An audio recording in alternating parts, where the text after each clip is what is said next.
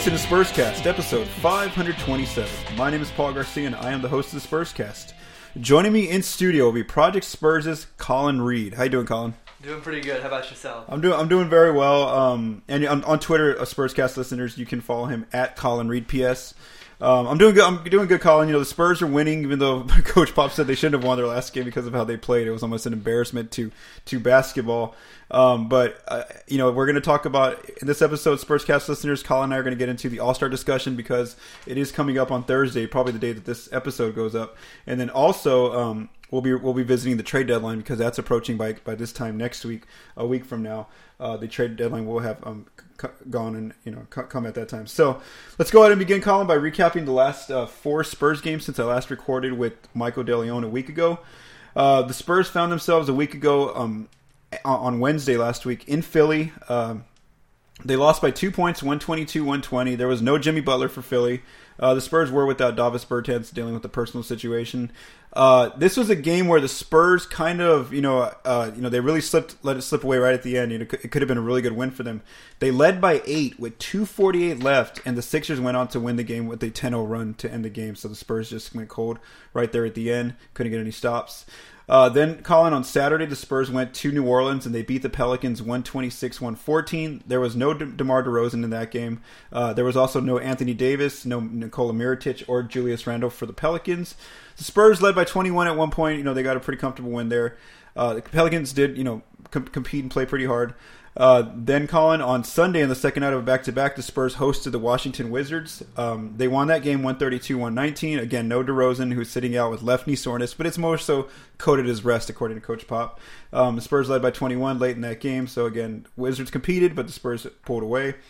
Then, the one that I just brought up at the beginning that you know made us laugh here was uh, the, the, the Tuesday game. The Spurs were favored by 13 against the Suns and they barely won by two points off a last second shot by Rudy Gay that went in. Uh, there again, there was no DeRozan in that game.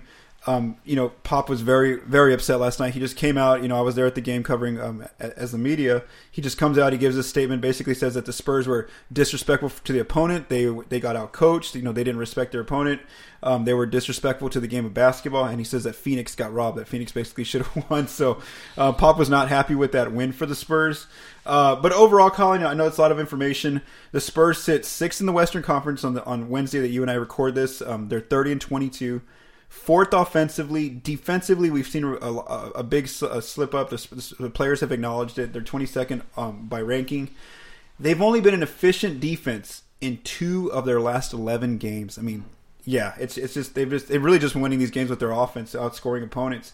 Um, so, what do you think is going on with the Spurs just right now um, at 30 and 22? Yeah, so my kind of thought was that when they were at their worst in the middle of November that that might not have been as bad as the team was. Even though for a little while there it looked like okay maybe the, the bottom really is falling out. But then when they were really good in December, it was kind of like you know they're playing a lot at home. They're hitting a lot of shots. Like their their shot profile doesn't look any different. They're just hitting things really well. Um, they're defending better like all of a sudden, and so it's like maybe they're not as good as they were then. Maybe it's somewhere in the middle, and I think that that right now we're closer to that middle. Um, and I think it's better maybe for them to hit that middle instead of kind of like hitting the false on either side so that they can better prepare in terms of like what they need to adjust on defense. I think this is the real Spurs, and I think what we were seeing in November was too low, and what we were seeing in December was maybe a little bit too high. Okay, and how much of this do you attribute to uh, continuity on the roster? Now we have seen it in January here where they slipped, like I mentioned, um, that a lot of players have been out. DeRozan's missed some time. Davis Bertans has missed a few games here and there. Even Marco Belinelli missed a game. Um, there's just been there. Rudy Gay missed, you know, earlier in this month. Rudy Gay missed some games, and they really struggled there for five games when he was out. So, how much of this is when they get 100, um, percent you know, on, on, their core nine guys? You know, uh, we say the starters, which are um, White, Forbes, DeRozan, um, Gay, and Aldridge, and then plus the, the bench unit of uh, Mills. Um, who am I missing here? Mills, Bertans, uh, and who's the other guy that Poeltl. Poeltl, Poeltl, yeah, Jakob Poeltl. So when they get these nine guys together and they're healthy, do you think that that defense, uh, you know, that early, uh, that I mean, that December defense we saw will start to come come back, or what do you think about that? Yeah, I think that that does cause a chain reaction in some regards, where when you're um, for instance, you know they, they kind of play around it the, for a little bit. Like when you're not starting DeRozan, now you're starting Powell in some of these games, and you're moving Aldridge over, and, and that kind of has a ripple effect across the whole rotation. And and I do think that that does matter. I, I do think that the defense, even even from players who have been playing, just hasn't looked as solid across the board. I, so I, I think it's a little bit of both. Okay, yeah, I'm, I'm with you too. Like, in my opinion, I just I got to see that whole unit all together and, and them struggling, you know, for, for, for five to ten games, and we really haven't seen that because, like like we said, like I said, there's always guys out of the lineup right now. Um, it's a tough time right now in January in terms of keeping everybody healthy, especially with the, with the um, All Star break approaching, and then the Spurs having so many games still. Again, they're in one of those sequences where they're playing a game almost every other day, um, probably up until uh, getting close to the All Star break. So yeah, the Spurs, you know, they're right there, six in the Western Conference, um, where they sit. Let's go ahead and move into our second topic, Colin, and that's the um, All Star res- reserves that are going to get announced here on Thursday. Uh, so the starters were already named in the West for the Western Conference, and that's Stephen Curry, James Harden, LeBron James, uh, Kevin Durant, and Paul George. So to no surprise, DeRozan and, and Aldridge were not named by the fans and, and the media and the players. Um, then the coaches are going to turn in their ballots on Thursday, and they they have to pick up to seven reserves, and it has to be two guards, three forwards, and two um, wild cards. Could be any position. So I think almost by default, you think Russell Westbrook's probably going to get a guard spot. Damian Lillard probably get a guard spot. Uh, Nikola Jokic definitely gets a forward spot. Uh, Utah's going to get somebody, it looks like. So I don't know if that's Donovan Mitchell or Rudy Gobert. The consensus looks like Rudy Gobert, and it might get that big man spot. And then, of course, Anthony Davis will get a spot because, you know, he's just Anthony Davis. you know, he's, he's a really good uh, top elite elite player. Um, and so then there's those two wild card, and a lot of the debate has been one Spur will get in there and one Clipper will get in there because the Clippers currently are eighth that you and I are recording this. Um, so two weeks ago, uh, I think two or three weeks ago, I, I can't recall exactly um, Tom Petrini and I had this had this conversation, and at that time, DeRozan hadn't missed you know this many games, four games now, and so I was more so, and this is when DeRozan had barely started struggling in January with all those turnovers, with the you know with the with the low field goal percentage, and so at that time, early January, I thought that DeRozan was just still like the number one Spurs All Star, that he was definitely going to get it um, just based on his whole body of work for the season. And I know January had been a tough struggle, but now that we're two weeks away from that period, and, and you know now that it's really coming down to turning in the ballot, it looks like LaMarcus has probably passed him up. I would say, in my opinion, uh, again, LaMarcus is delivering every night. He hasn't missed a game, um, and he's really just picked up his play here in January. I know that November was rough for him, so um, you know, let me just read you their stats real quick. Uh, Aldridge is averaging 21.1 points, second leading scorer on the team, 8.8 rebounds, 2.6 assists, 1.9 turnovers, 2 blocks in 32 minutes, shooting 52% from the floor, 85% from the free throw line. Um, like I mentioned, he's played in all, all, their games. DeRozan is barely outscoring him, 21.5 points per game. Um, uh, so so barely, you know, you know, for, for, uh, you know 0.4 points more. Uh, 6.2 rebounds for DeRozan, 6.3 assists, 2.7 turnovers, 1.1 steals in 35 minutes. He's shooting 47% from the floor and 82% from the line. And like I mentioned, he's missed four games. Now, um, so yeah, so do you do you agree that Aldridge is probably the if if the coaches give a, a Spur a spot, it's probably Aldridge? I think so. I think that you know when the Spurs were struggling, he was playing pretty poorly, and uh, when the Spurs started playing really well. You know, he he also kind of picked it up as well. And I, I don't think that it was just Aldridge playing better. There's a lot of factors that came into play there. But I think that people will. I think that recency bias does factor into this. I think that people will say, "What have you done for me lately?" Yeah. And they'll see DeRozan struggles and not playing versus yeah. Aldridge like really carrying the Spurs over the past couple um, month month and a half. Yeah, and one thing I wanted to talk about, and this is something that we were talking about prior to recording, was something that kind of Zach Lowe and a few other media members have brought up is uh, the fact that it's really tough to choose a Spur or Clipper this year because of how good their you know the reserves are, how good their bench is as a team. So let's just focus in here on the Spurs. So these are just some numbers from cleaningtheglass.com. When Aldridge is on the floor, the Spurs play like a 44 win team. When he's off the floor, they, they they're 13 wins better. They're a 57 win team. Um, when DeRozan's on the court, they play like a 40 win team. When he's off the court, they play like a 63 win team. Uh, you know, just dramatically better. Now, again, these are just numbers. A lot of this does have to do with um, the early season data when the Spurs were getting blown out, and a lot of those early games in November. But there is some truth to that, though. I mean, we see it on the court. There's there's nights where the Spurs are only up by like five, or they're down by like three or four, and all of a sudden the bench comes in. The three start getting um, chucked in the air. You start seeing way more ball movement, and you got Patty Mills, you got Marco Belinelli, you got Bertans. You know, all these guys just just knocking down threes. The scoring picks up. They, they do start to build these these really big leads. Um, so so where where are your thoughts on that? Yeah, I think that the bench strength is a lot of that. You know, I think that when you're going, uh, especially in the Western Conference, where you know one to fourteen have like competent starting lineups, um, and the bench really has improved. I remember when I did go watch that Bucks game in Milwaukee, like the bench was still kind of struggling at that point, and the Bucks had like a 15 or 20 point lead in the first quarter, and the bench came out, and I was like, okay, this game is over. Like the bench had not been doing well. And I brought it back from that point. and since then they've been like hitting on all cylinders, like you say. And so I think it's just when you have a disparity of that level between the bench talent, they're going to have like that 63 win differential. But the Spurs starting lineup is so kind of dead even with a lot of the teams that they play that it's going to look like a 500 win team. Um, and I think that some of that has been that both DeRozan and Aldridge have had stretches where they've struggled, but I think the other part of that is and they played well as, as the other starters on the floor. Uh, and you know, Rudy especially has been a starter level for the Spurs, but but sometimes they've been looking to fill that void, and, and Derrick White has filled it nicely, and uh, Forbes has played really well, but you would hope to maybe have Murray in that spot instead. So I think it just is a level of competition of starter versus starter versus the bench and how much better they are than other teams' bench right now. Yeah, and something you brought up um, was that uh, prior to, to, to, us recording was uh, that in a way the Spurs are almost lucky that it's the coaches picking this, you know, this this these reserves and not the media. Because I think if it was the media, they'd use their advanced stats and a lot of these different uh, metrics to figure out, you know, maybe hey, maybe the Spurs don't deserve an All Star, maybe somebody else does in this spot.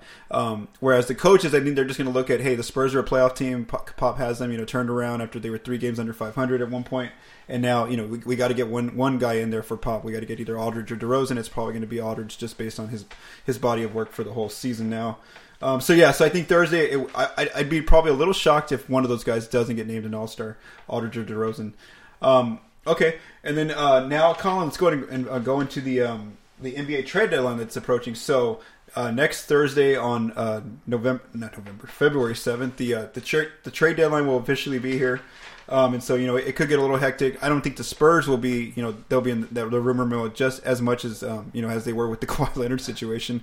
But uh, you know for the other NBA teams, especially with the new Anthony Anthony Davis trade trade request, um, it's going to get a little a little crazy uh, in the coming days, especially with all the rumors and stuff like that. So I did just well, first I want to acknowledge a piece you wrote last week. Um, last week you wrote a piece um, focusing. You, you, you did a great job, by the way. The last three weeks, Colin has been um, writing.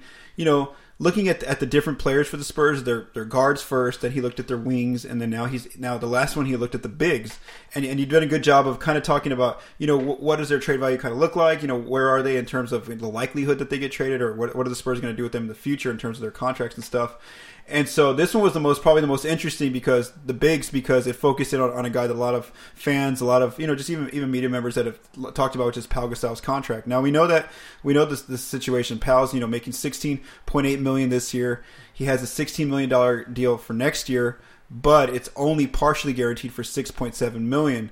Um, and so uh, you know, and he's definitely he's just not playing. I mean, he, it's it's almost like the game has passed him by. You can tell once once he got hurt earlier in the year, Jakob Poeltl basically became the, backup center, and he, he's just done a great job like that. Pop stuck to playing small with Aldridge at the five, and Aldridge likes that role now. You know, he's kind of embraced it more. So you only see Pau play whenever you know somebody's hurt, like we've seen with DeRozan lately. So so if if it's like a real meaningful game, Pau's not going to play. Like that game against Philly, Pau did not play in that game. Pop just went to his nine man rotation. Um, so we know that you know this is the guy making the, the third most amount of money on the team, and uh, a lot of fans have been asking for you know they got to trade him, they got to trade him. But you you did a great job in, in, exploring. You know, do they really have to trade him? So so what, I like what you did, and, and we look you look kind of at the safest approach for them. The most I think you would say the most expected approach, which is this season, this off season, should I say? Unless they're getting somebody like a Kevin Durant or you know who, who's available, um, Kristaps Porzingis, just like yeah. one of these these guys that are like the marquee free agents, which I, I don't think they are. You know, I think we both agree with that that they're, they're not they're not going to get one of these these um these these major high profile guys. Then the most safest approach for them is just to operate again as a team over the cap. And how do you do that? You re, you keep Rudy Gay's cap hold on. You try to get Rudy Gay a new deal, re-sign him, and bring back the majority of the team with the healthy Dejounte Murray next year, and have access to the um, non-taxpayer mid-level exception. So that's probably the safest route for the Spurs, and I think that's the most predictable route that they're going to take most likely. So by acknowledging that, you said, you know, what is the point of trading Pau? You know, he, yeah, sure, he's going to make 16 million. He might, he may not play next year at all, but why are you going to give away a future asset, either either Toronto's first round pick or your own first round pick, just to still be over the cap and not really make an upgrade? So I think that with that approach, that's the right way to look at the situation. I don't think they're going to be as aggressive here at the trade deadline or uh, in the summertime and trying to move Pau because again, unless they're trying to get cap space for somebody, you know, Klay Thompson, a Kevin Durant, then I just don't see it. Um, you know, right now Kyrie Irving's out there too. I forgot forgot about him too. So, um, can you t- talk about that a little bit? Yeah, so I, I definitely was kind of thinking. The more I looked at this, the more I could see that unless Pau is just like, you know, I really want to play. I think I can play. I almost kind of see, and I know that this might drive some fans crazy, him playing out the rest of his contract, and then the Spurs offering him something much less to do that like Matt Bonner role. Like you are, you know, a very savvy vet. You can do this, and it, it would be like something close to the minimum. They wouldn't Yeah. be doing what they're doing again. But I could definitely see them offering to keep him around for his leadership, for just kind of his corporate knowledge. Now that he's been with the Spurs for several years, at that point, I, so I, I could definitely see that being the path that they take if they don't trade him before then. And really, I think that if they don't trade him by the deadline, unless you know a free agent is like, I'll commit to sign to you, like, and, and it's a player that would really move the needle, then they're they're probably going to keep him through the end of his contract. So to me, it's it's either February seventh between now and then, or after that, it's probably a no go until after that. Um, and so yeah, I think that for me, I, and, and I don't think it's a really likely chance before then either for several reasons. I, and correct me if I'm wrong. I was trying to do the math on this. If they do trade Pau Gasol for an expiring contract, and they signed Rudy for something near his cap hold, they would only have about two or three million in space, and then they would also have the room exception, which would be less than the mid-level exception if they're over the cap. So technically, have less money to work with was kind of what I was. Yeah. thinking. Yeah, and actually, even I think just by keeping Rudy's cap hold, they don't have any um, any cap space. Even if because I think I, I did a um, there's a guy who used to write for Project Spurs named Trevor Zickgraf, a good um, you know friend. Actually, he's been on the Spurscast before. Um, so he asked me one time on Twitter, you know, hey, what's the situation if they trade Pau if they don't? So I looked up all the numbers, and even if they trade Pau without bringing zero money back, I still think that they're over the cap. When you throw in the cap holds of the first round picks they're going to have, and, you know all those all those different factors, I don't think there's I don't think they're a um, a team that still has any kind of actual salary cap space. Yeah. Yeah, that, that makes sense. I wasn't even factoring in the fact that they'll have two first round draft picks next year. Yeah. So, but even if they like draft and stash both of them, they would only have like two or three million plus the room exception, which probably won't be as much as the mid level if they're over the cap. So Yeah. like it's almost better for them to not do something like that just to do it. It's uh, I think they E ESPN released a video where Woj was going through the whole thing, and he did specifically mention San Antonio if they're looking to upgrade. That Pau Gasol has been a name mentioned, so I think that's their approach. If they can find a trade where they get better, they'll do this. But if not, they're just going to hold on to him. They're not going to do it for cap space. Yeah, and that's kind of what I've written down here. So we're gonna go through a few trades that I just you know just these aren't being reported. These are just me looking up names on rosters and just seeing you know what financially works. You know, and, and using a little bit of, of, of theory of why, why this might be good for the Spurs. So I agree with you there in that I definitely think that if they do make a trade in this next week for Pau, that it's going to be some something that upgrades their team right now, or possibly in the future, but mostly right now. Like it, it's got to be a player. In my opinion, it has to be a player who's going to be able to get some minutes away from some of the guys, these nine core guys. And so I think that the player that might his minutes might be you know if you got somebody who, who who can really play right now i think the guy that that, that you can see his minutes get swiped a little bit here is, is maybe somebody like bryn forbes you know um, you know forbes having a solid season really good season but you know at, at the end of the day he's still you know he's still you know undersized for, for a two guard um, starting especially if you get somebody who can be a little bit bigger on defense you know c- can do what he does does as far as shoot the three. Now bryn's done it done a great job with his confidence and you know you know he, he- he's just had a magnificent season but again i still feel like he's the guy that possibly somebody could come in and get some minutes from his role. So so i wrote down some players and, and we could just talk about this these um again these are not being reported these are just me um bouncing some ideas off my head and colin uh, uh looking at them so the first guy I wrote down was and he's been reported as being available you know uh is kent bazemore from the atlanta hawks um you know, I, I basically looked at this deal for Pau uh, way early in the season, and I put here, uh, you know, I don't know what else it would take. Would it take money wise? It works out just the two of them, Bazemore for Gasol. Now, would it take the second round, a second round pick? Would it take the Toronto pick? Uh, that that's the question for um, uh, Atlanta, and I know that Atlanta just basically wants to get off his contract, and the reason for that is because he is making 18 million this year, but then next year he's making 19 million as a player option. So the most logical thing is that he's gonna you know take that player option. So again, I'm not sure if he moves the needle enough to where he can actually get minutes quickly enough, you know, in the last 30, 20, 30 games of the season to um, to get to earn a spot there, whether it's starting or coming off the bench. What do you think about him? Yeah, and, and he was kind of the, the player that I was thinking like in a vacuum that the that the Spurs would be looking to get. Like you're saying, he, he is the type of player who maybe would feel like he could take some of those minutes from from Forbes, but like you said, with the way that the Spurs system is, again, I remember a couple years ago when Marco first came to the Spurs and Pop was amazed that he picked up the system so quickly. It was like December or January, and so like it takes players a while, and so it's not really gonna maybe move the needle between now and then unless it's like a very big difference maker type player. But that was a, definitely like the type of role of a player that I was thinking. Um, and the other thing that you t- mentioned trading the Raptors pick, I really hadn't even thought about this until very recently. Like the Spurs cannot trade their own pick because you want to look at like, I mean they can, but the reason why you wouldn't want to is if they go on like on a little losing skid, that could fall into the lottery, and then if that like Yeah. somehow jumps into the top four, and they traded their pick for a player that they don't really want to keep, but only marginally improves them, like that is a huge risk. So there is like probably zero chance they trade their own pick. If they Yeah, are I agree with you any pick at 100%. all, They're Mhm. trading the Raptors pick, I think, because that one has almost no risk of doing that. And even though they look like they're in pretty good position right now, like the risk of trading their own pick is just so huge right now for a player that might not be with the team in two years. Yeah, and again, I like that. I, I would look at that Bazemore deal again because sure he's going to make 19 million next year, but you're also thinking that Pau might just make 16 million next year. So it's kind of like you're going to be over the cap either way, and maybe you get a, an, another year full season with Bazemore before he becomes a free agent. So again, I don't think that's very likely. Um, you know that that kind of deal would happen. Uh, next would be um, this is more so for the future, I would say, not really for um, for, for, for this current team. And that's a guy who's been r- rumored around the Spurs a lot, which is a Stanley Johnson. Uh, Jabari Young for the Athletic just wrote, you know, he didn't he didn't say that they are looking at him, the Spurs, but he says, you know, he could be the type of player they might look at if they are going to make a trade.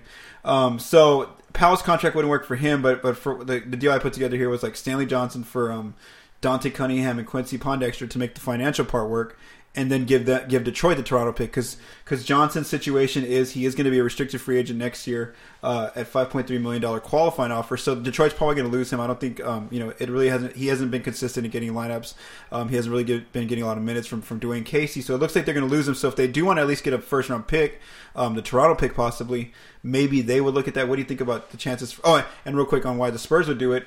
Um, you know, I again, I don't think Stanley's that type of player who would, you know, be able to get himself a- a role right now this season. But I think that since the Spurs have always had an interest in him, well, if you can lock him up and get him, you know, re-signed with that qualifying offer um, as a restricted free agent, uh, then you have, you know, you could put in two or three years to actually see what kind of player would he have been for us uh, if he was in our system. So, what do you think about that idea? Yeah, so I, I think that, and I've kind of talked about this a lot, and it's kind of shaped how I think the Spurs are going to also approach this trade deadline. Is that really when you look at how much their books clear up uh, next off season, and they have that. That's when DeRozan has that player option. Uh, Aldridge's contract is partially guaranteed after that, and they only have like twenty million in, in guaranteed money.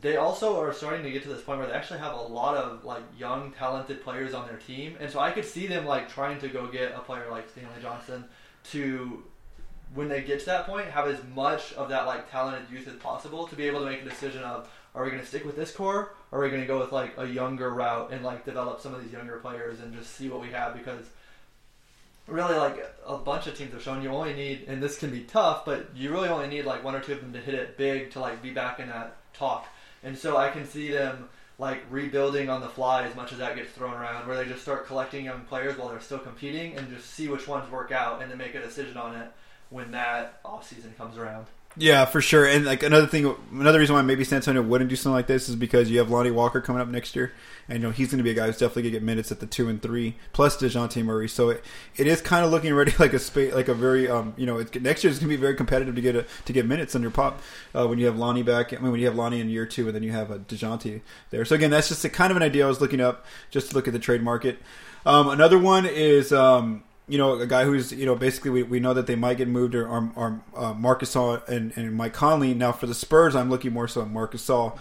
So here's the deal I put together here: um, Pau Gasol, Cunningham, Pondexter for Marc Gasol to make just just to make the money work, and then you attached either. Um, yeah, this is where it gets tough because I, I don't know if Memphis would do this just for the Toronto pick. Again, I think that's one where they might ask for the first, their the Spurs' is first, or even both, mm-hmm. just because you know how much leverage do they have uh, with Gasol as far as moving him and how much do other teams want him. Now Gasol's situation, he's making 24.1 million this year. Next year he has a player option for 25.5 million and again, based on his play this year, it doesn't look like a team would offer him that 25.5 right now in free agency. So, um, what do you think about that deal? Do you think it's Yeah, I, I think? think? that Marc Gasol is probably a team or uh, a player that gets traded to a team that's really desperate to improve right now and, and I think that part of that is you kind of look at it from all these different angles where you say, you know, you don't think the Grizzlies take that deal. I, I told you my trade, which is probably pretty bad, where instead, like, the Spurs have Bertans in the mix because mm-hmm. that's an asset that the Grizzlies will want back. Yeah. But even then, I wonder if they're gonna like evaluate Marc higher than like he even would be on the market because he's like the best Grizzly in history and like trading away like a player of his caliber from the team. Like you, you do need goodwill with the the fan base. Like you're gonna take a publicity hit just by doing that. And so, like, it's like, what are you really getting in return? Yeah. And so when you're like, oh, we're taking Pau Gasol's contract back for, yeah, yeah. you know, the best player in our uh, franchise history here in, in Memphis. And so then it's like, they might overvalue him too much. And so then you have that trade that I mentioned, which I don't even think is all that great with Pau, Bertans, and the Raptors first.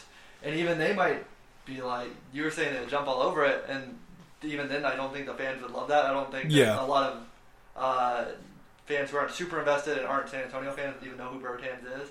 And then you still don't know he could walk like if he plays amazingly, he could just walk this summer after. That's true. Yeah, that's a, that's a that's the risk. Yeah. Mm-hmm. So so I think it's just too risky for both sides. I think that there is a team that probably is like we're close enough that we can make a playoff push. That's gonna just throw one too many assets at the Grizzlies.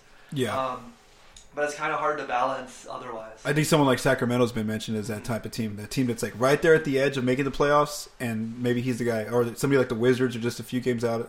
You know, there's a lot of teams that are right there at the bubble, whether you're in the East or in the West, and maybe I think that they have the they'd have the assets that, that Memphis would want for for Marc Gasol rather than what the Spurs. I think the Spurs would, might might offer that safe offer of Pau, you know, Pondexter and, and, and, Cunningham, and then maybe just the Toronto pick. And, and when Memphis says no, we want your first, maybe that's the sense. Like, ah, okay, yeah. goes yeah. So again, I, I don't think that's very realistic. It was funny though, like you mentioned that uh, that Marc made that comment recently. I know that it gained some traction. It was just a joke. He was just joking that you know it'd be funny if I got traded for Pau and you know I ended up in San Antonio and all that stuff. But obviously, you can tell Marc, you know, he would like to come to San Antonio probably uh, if that happened. Um, another one I, I looked at, um, probably the last one that we'll talk about here, unless you have any on, on, on your mind, um, is uh, the, the, Pelicans recently made news. Obviously, Anthony Davis requested the trade. Now, there's been more rumors about not just Davis, but I recently saw an article it said some, something along the lines of like Randle, Mirotic, um, and E'Twaun Moore are each available for a first round pick. So if that is true, you know, I, I, really think Mirotic would be a guy who can help the Spurs team uh, at least at least just for this just to finish off the season. And he's a guy who could, you know, he could easily start next to, to LaMarcus in the, in the starting lineup, and you could just push Rudy down to the three, put um, DeRozan at the two, and then and then um, uh, White still at the one. And then you know you just have shooting all around Aldridge and, and the bench unit and, and, around, and then you still have Bertans coming off the bench. I mean, he, he'd really be an upgrade.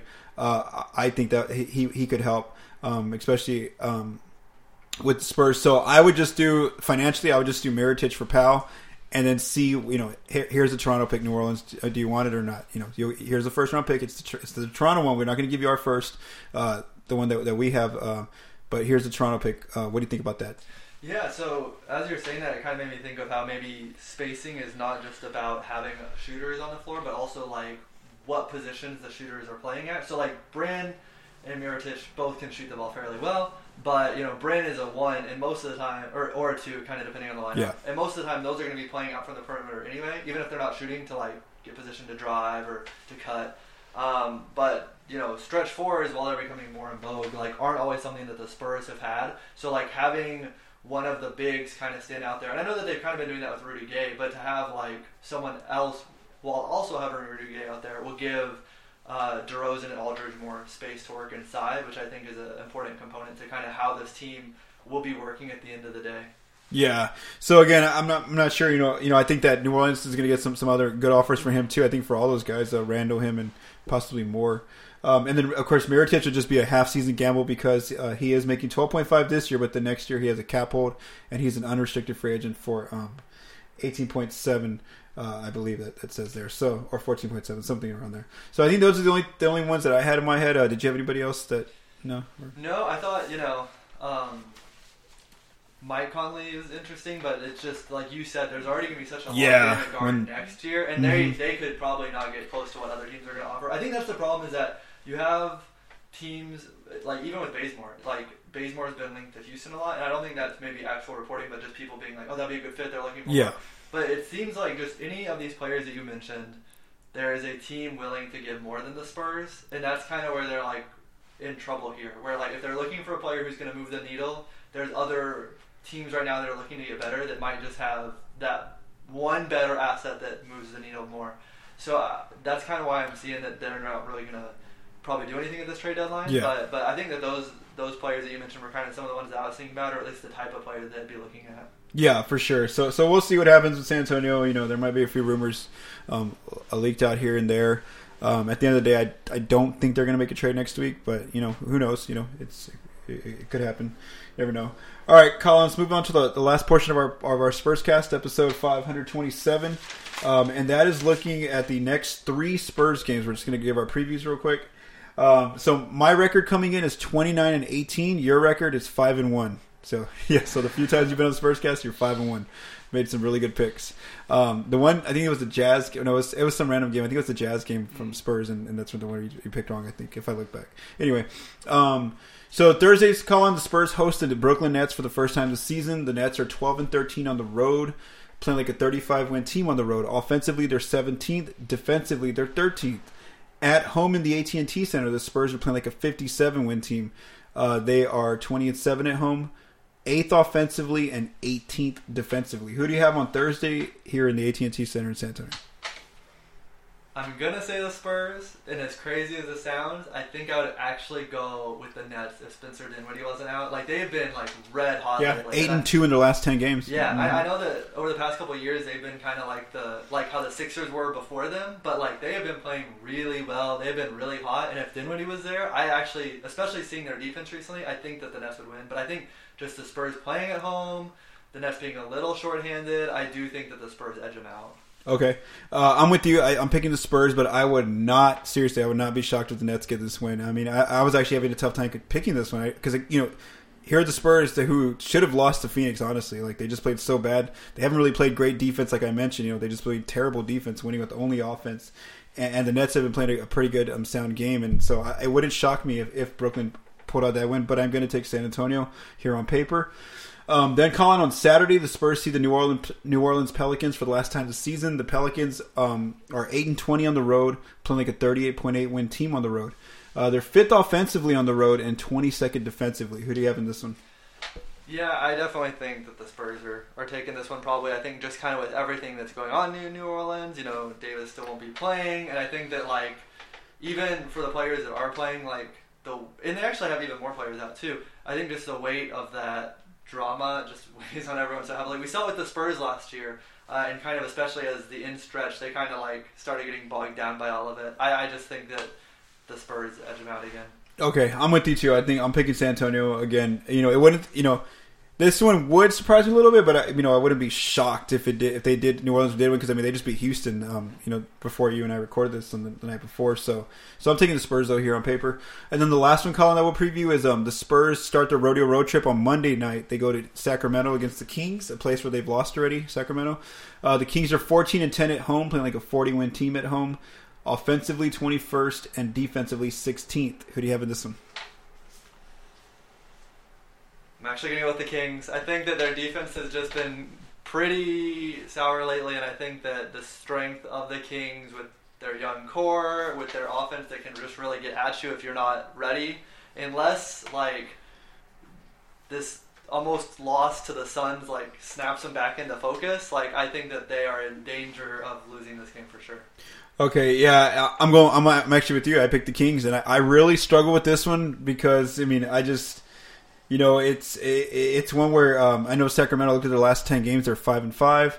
They were they've had a pretty big road trip here. They've been on the road a lot, so I, I, I do attribute it to that, especially with you know the younger roster, younger guys playing. They do struggle on the road, but at home they've been in some pretty good teams. So I, I and again, San Antonio's not the best team on the road, even though they've turned it around a little bit. So I went with the, I'm, I'm like you and I went with the, I went with the Kings as well. So um, and also one part of it would have been let's just say this happened the way we we, we had it shake out. The Spurs would have be on a five game win streak at that point after beating the Pelicans. So we know that they've never gone. I don't think they've gone to a six game win streak this this year. So I just don't see it either. So uh, I went with New Orleans as well. I mean, not New Orleans, with Sacramento as well. So you so you and I think that the Spurs will go two and one in their next three games, and we'll see um, how that how that works out. Um, thank you, Colin, for joining me on Spurscast episode 527. Just a few closing reminders. Um, keep keep visiting ProjectSpurs.com. Uh, check out Steven Anderson's analysis over on ProjectSpurs.com. Over on um, our Spurs prospect watch, Benjamin Bornstein wrote about Grant Williams, a six-seven uh, power forward from from uh, Virginia. Uh, I wrote my recent 10 game evaluation on Monday that came out, or, or Sunday actually, uh, volume 5. So I looked at the, the 50 game mark now for the Spurs and how, how they've been doing statistically, offensively, and defensively. Colin's latest trade deadline piece came out uh, last week, and then you have the you have the other one. Can you can you give the, the readers a little bit about what that's going to be about? Yeah, so th- this one, one is, is just going to be uh, kind of looking at the Spurs picks, how kind of they are in this weird situation where they can actually trade two picks from a very near future because of the Stepien rule. Normally you can't, but because they have two picks in this draft, they are a little bit more flexible with that. Um, but then also talking about like what we did with their cap space really isn't to be a motivator for them. And then I, I talked about maybe players they're interested in, and a lot of them kind of lined up with what we talked about. And then I kind of gave that Marc Gasol trade idea in there too. But other than that, just kind of going over the other non-player factors for them. Okay, so yeah, so Colin's piece will be up there on ProjectSpurs.com probably by the time this uh, this Spurscast is up too on Project Spurs. And then lastly, if you're listening to this on iTunes, leave us a rating review. Thank you. Have a great day.